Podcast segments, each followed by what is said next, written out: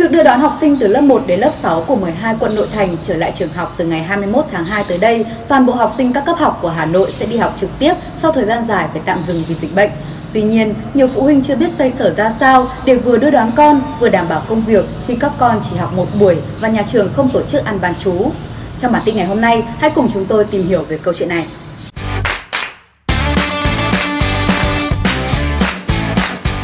Vừa mừng vừa lo là tâm trạng chung của nhiều phụ huynh ở nội thành Hà Nội trước thông tin học sinh từ lớp 1 đến lớp 6 sẽ đi học trực tiếp.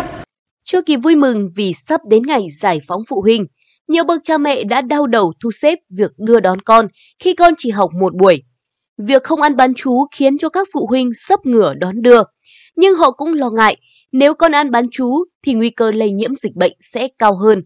Trước đó, tại hội nghị thường trực Thành ủy Hà Nội ngày 14 tháng 2, Ủy viên Bộ Chính trị, Bí thư Thành ủy Hà Nội Đinh Tiến Dũng lưu ý các cấp, các ngành phải tập trung giả soát các điều kiện tổ chức học tập trực tiếp cho học sinh, sinh viên, đảm bảo an toàn phòng chống dịch bệnh COVID-19. Đối với việc tổ chức học bán chú, ngành giáo dục và đào tạo, cấp ủy, chính quyền các cấp quận, huyện, thị xã chỉ đạo các trường tổ chức lấy ý kiến của phụ huynh học sinh. Các quận huyện thị xã chịu trách nhiệm quyết định tổ chức học bán chú theo tình hình dịch bệnh trên địa bàn. Theo Phó Giáo sư Trần Đắc Phu, nguyên Cục trưởng Cục Y tế Dự phòng Bộ Y tế, việc trẻ đi học không ăn bán chú cũng không thể làm giảm nguy cơ mắc COVID-19 ở trẻ. Phó Giáo sư Trần Đắc Phu cho biết, về lý thuyết, thời gian tiếp xúc càng ít thì nguy cơ lây nhiễm càng thấp.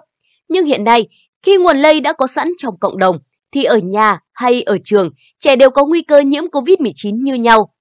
Phó giáo sư Trần Đắc Phu cho rằng, các địa phương có thể tiếp tục cho học sinh học bán chú và cố gắng công tác phòng chống dịch tốt nhất có thể. Khi cho trẻ học bán chú, nên cố gắng giữ khoảng cách cho trẻ, tuyên truyền hướng dẫn trẻ thực hiện 5K tốt nhất có thể. Chúng ta cố gắng làm tốt nhất có thể, chứ không thể nào ngăn ngừa không COVID-19 ở trường học như trước. Việc đi học trở lại, không học bán chú, gây bất tiện cho phụ huynh, thì các địa phương cũng nên xem xét cách tổ chức bán chú một cách khoa học nhất. Ông Phu cho biết, trẻ nhiễm COVID-19 đa phần đều rất nhẹ. Một số trẻ có thể bị ho, sốt như viêm hô hấp thông thường. Các di chứng viêm đa hệ thống như MISC ở trẻ hiếm gặp và đều có triệu chứng. Nếu theo dõi tốt thì sẽ giảm nguy cơ ảnh hưởng tới sức khỏe. So với hậu quả lâu dài của việc không đến trường như trẻ trầm cảm, nghiện game, không phát triển về mặt ngôn ngữ giao tiếp, thì đến lúc này, việc đi học là cần thiết. Phó giáo sư Trần Đắc Phu nhận định. Bộ trưởng Bộ Giáo dục và Đào tạo Nguyễn Kim Sơn cũng khẳng định, ngành giáo dục vẫn lấy đảm bảo an toàn sức khỏe của học sinh, giáo viên làm đầu, nhưng phải có sự ứng phó phù hợp. Theo Bộ trưởng, nếu các trường đáp ứng yêu cầu phòng chống dịch thì cần đảm bảo đầy đủ các hoạt động trực tiếp để tạo thuận lợi cho phụ huynh yên tâm làm việc và đưa đón con cái, cũng như sinh hoạt của học sinh được nề nếp.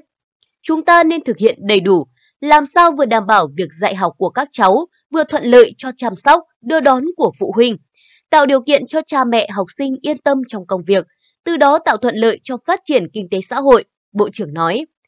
Tại cuộc họp trực tuyến với 63 tỉnh, thành phố nhằm đánh giá tình hình mở cửa trường học của các địa phương diễn ra vào sáng 17 tháng 2 tại trụ sở chính phủ, Thứ trưởng Nguyễn Trường Sơn cũng cho biết không có sự khác biệt về nguy cơ lây nhiễm cho học sinh học một buổi, hai buổi hoặc ăn bán chú. Vì vậy, các trường có đủ điều kiện đảm bảo an toàn phòng chống dịch, có thể tổ chức học bán chú cho học sinh để tạo thuận tiện, giảm phiền hà cho phụ huynh và gia đình.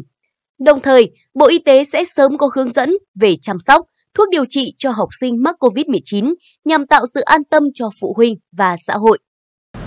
Sau thời gian dài học trực tuyến để phòng dịch, khi đi học trở lại, trẻ sẽ tiếp xúc nhiều với những khu vực đông người cũng như các vật dụng công cộng. Do đó, cha mẹ cần tăng cường nhắc nhở các con biện pháp tự bảo vệ, duy trì các thói quen phòng dịch mọi lúc mọi nơi. Cha mẹ cần tập trung cho trẻ ý thức vệ sinh, sát khuẩn tay thường xuyên vì trẻ thường có thói quen cầm nắm đồ vật, đưa tay lên mắt, mũi, miệng. Cha mẹ cũng cần nhắc nhở con thường xuyên đeo khẩu trang trên đường đi học, trong lớp, vào giờ ra chơi. Ngoài ra, các bậc cha mẹ cũng phải chủ động khai báo nếu con có các biểu hiện như ho, sốt, khó thở và cho con nghỉ học ở nhà nếu bị ốm hoặc có biểu hiện của bệnh đường hô hấp. Cảm ơn quý vị và các bạn đã quan tâm và theo dõi. Hãy chú ý giữ gìn sức khỏe trong mùa dịch này nhé. Còn bây giờ, xin chào và hẹn gặp lại.